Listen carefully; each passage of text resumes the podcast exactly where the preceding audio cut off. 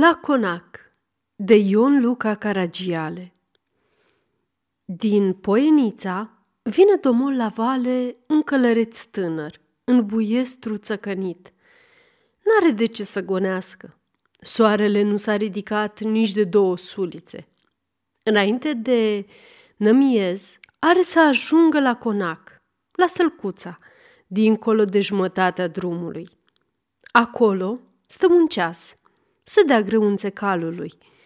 Până la toacă e în oraș, la boierul. Gândindu-se la boierul, se pipăi în sân. Legătura cu banii stă bine. A trecut de cotul dealului la câmp deschis. E a doua zi de Sfântul Gheorghe. Cerul fără pată, cât de slabă, în tot largul de jur împrejur. La vale, în zarea adâncă, sclipește undoind aerul dimineții calde, iar în păduriștea de mestecăni, de pe poala din bătaia soarelui, păsările primăverii se îngână și care de care se întorc în feluri de glasuri. Dar încotro, încotro, flăcăule!" întrebă cineva din urmă pe tânărul călăreț. Acesta întoarce capul. Din urmă îl ajunge un alt călăreț. De unde a răsărit omul acesta? Fiindcă tot drumul, tânărul, măcar că și-a întors privirile de multe ori pe calea umblată, nu a luat seama să mai vină cineva după el. Chiar a gândit câtă singurătate de dimineață pe un drum așa de căutat întotdeauna. La vale, răspunde tânărul. Da, dumneata, tot la vale. Și cu vorba aceasta, strângându-și calul în pulpe, trece alăturea înaintașului. Drum bun, flăcăule, și dumitale.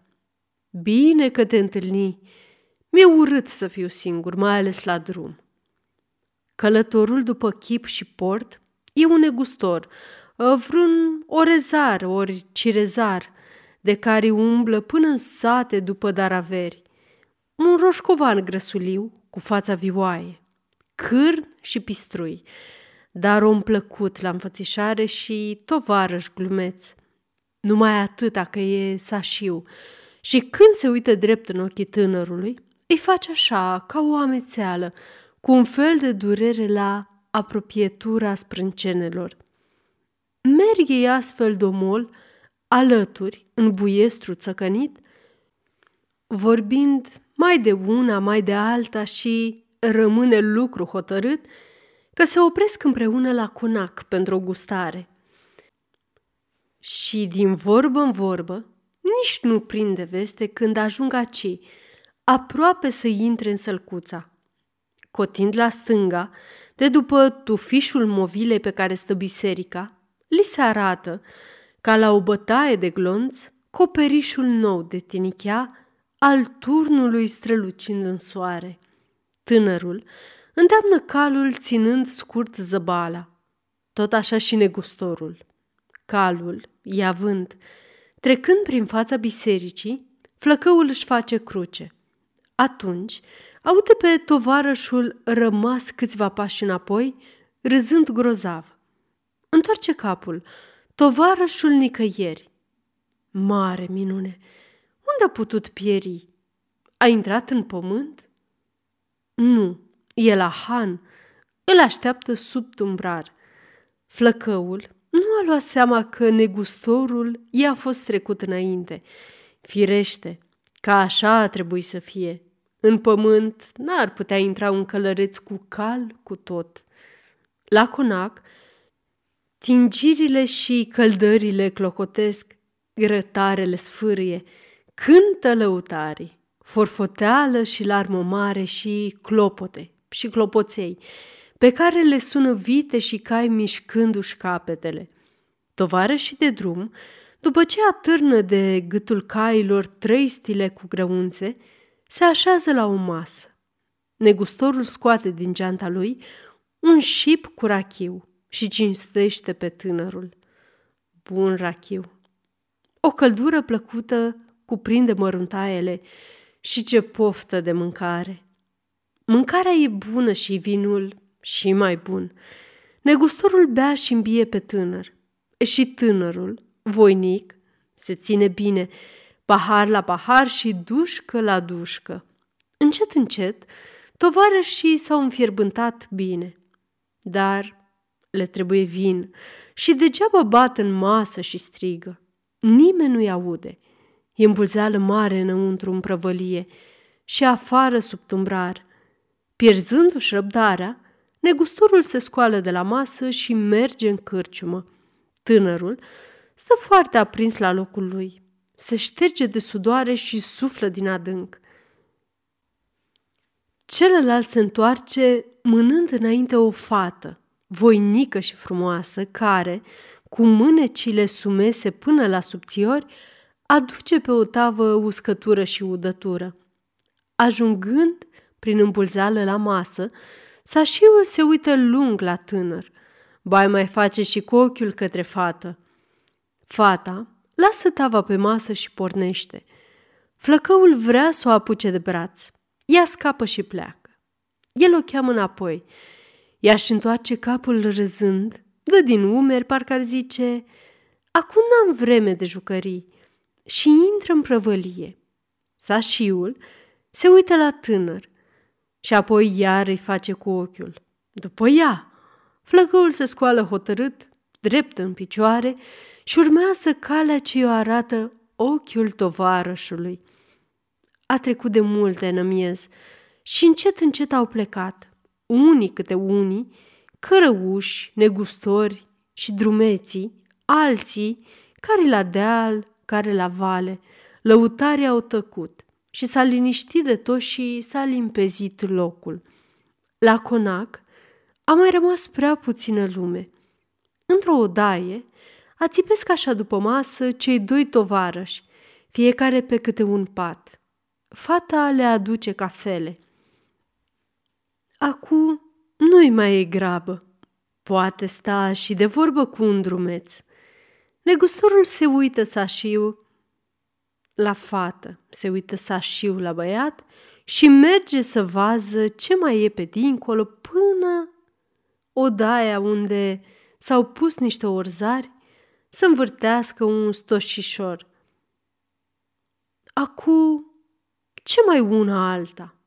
Multă vreme nu poate sta de vorbă o fată care are atâta treabă. N-apucă să plece fata și roșcovanul intră înapoi. Tânărul s-a culcat de-a binele. Aș, e vreme de dormit acum. Trebuie să meargă îndată după tovarăș în odaia de alături, unde e pont mare de câștig.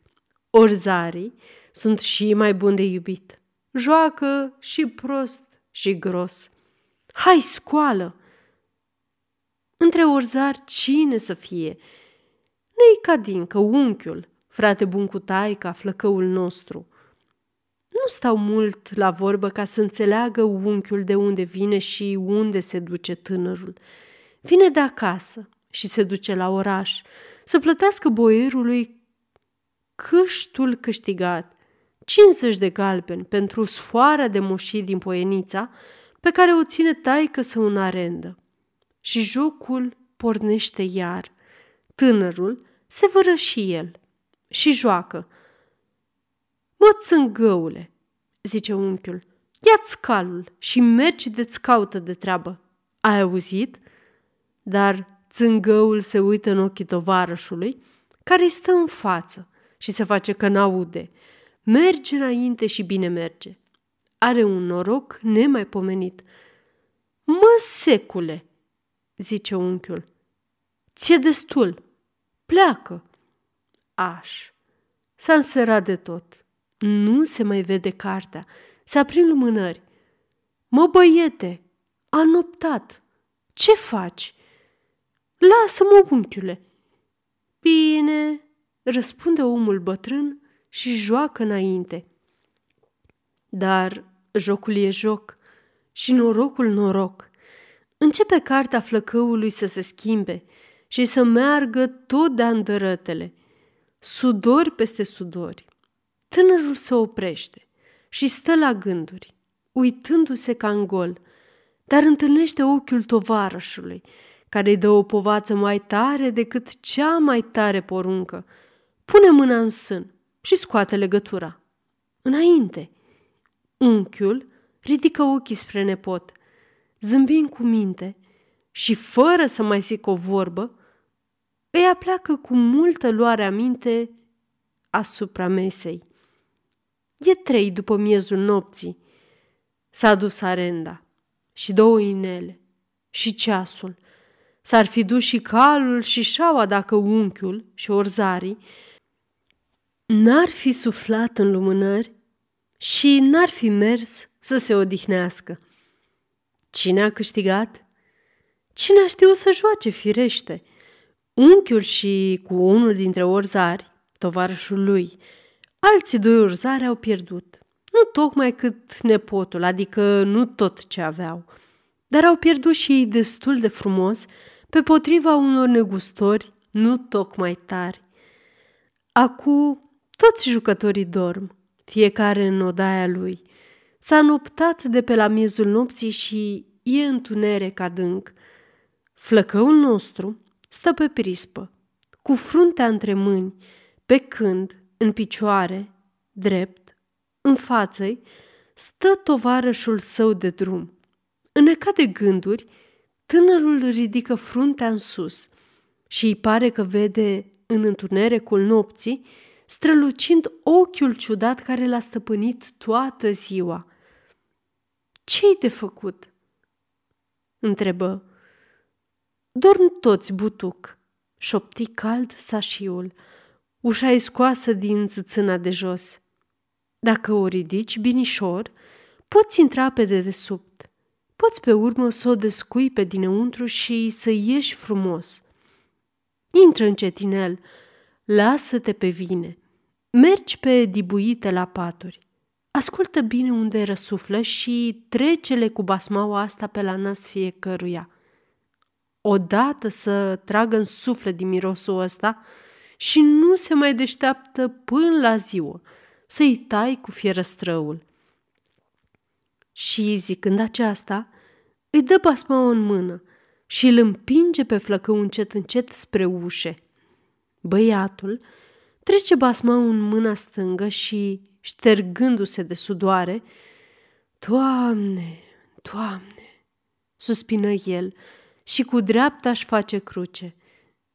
Atunci, un hohot strașnic se aude. Flăcăul se întoarce în loc. E beznă împrejurul și, nicăieri, ochiul luminos al tovarășului. Tânărul se moleșește din toate încheieturile și se prăbușește pe prispă. Se face ziua. Scoală-mă! Aici ai adormit, Procopsitule, zice un glas cunoscut. Flăcăul se trezește buimăcit. Unchiul îl cheamă în odaie. Nepotul ascultă de-abia târându-se pe picioare. Cât ai pierdut, mă? Tot. Cât tot? Ce-am avut eu și... Și ce, mă? Și arenda. cincizeci de galbeni? Nepotul dă din cap, punând ochii în pământ. Cine te-a pus să joci dacă nu știi jocul? Dracu m-a pus. Nu ți-am zis de trei ori să pleci? Da. N-ai înțeles că te luam la sigur? Nu. Prostule. Și unchiul trage din brâu un pungoci mare. Scoate o mână de bani și numără pe masă. Numără-i și tu. Sunt cincizeci? Da. După o tăcere, în timp ce băiatul a strâns banii, i-a legat și a vârât adânc legătura în sân, cu mine să joci tu, mă, țângăule mucos. Și iar de părintește două palme strașnice. Altădată să nu te mai apuci să joci cu oamenii bătrâni dacă nu știi juca. Ia-ți-a cu banii și pleacă de grabă la boierul. Uite, mai ține doile de parale, să ai ce mânca pe drum. Săru mâna. În câteva clipe, băiatul e călare. Ei, ce stai? Nu pleci? Unchiule, să-ți faci pomană. Să nu spui taichii că mă omoară. Dacă te faci băiat de treabă, nu-i spui. Mă fac, săru mâna. Și flăcăul dă călcâie buiestrașului. Mă! Strigă după el unchiul. Ia seama că te ia dracu dacă te mai iei după el, nătărăule. Către seară, flăcăul, flămând și însetat, trece pe dinaintea conacului de la Sălcuța, în buiestru îmbășicat. O fată înaltă și voinică, cu mânecile sumese până la subțiori, stând rezemată de un stâlp al prispei, se uită lung după călăreț. El apleacă bărbia în pământ, strânge scurt zăbala și îndeamnă calul la iuțeală. Vrea și el să se uite odată înapoi, dar a apucat să cotească la dreapta, pe după movila bisericii, și prispa conacului nu se mai poate vedea. Ajungând la cotul dealului, unde a apucat drumul spre Poenița, buiestrașul își potolește puțin mersul la urcuș. Soarele, scăpătând la apus, se uită îndărât cu stăruință caldă la păduriștea de mesteceni, unde atâtea păsări ale primăverii se cheamă, se întreabă și își răspund, se îngână și se întrec în fel de glasuri, întorcându-se fiecare pe la cuibul său. Sfârșit.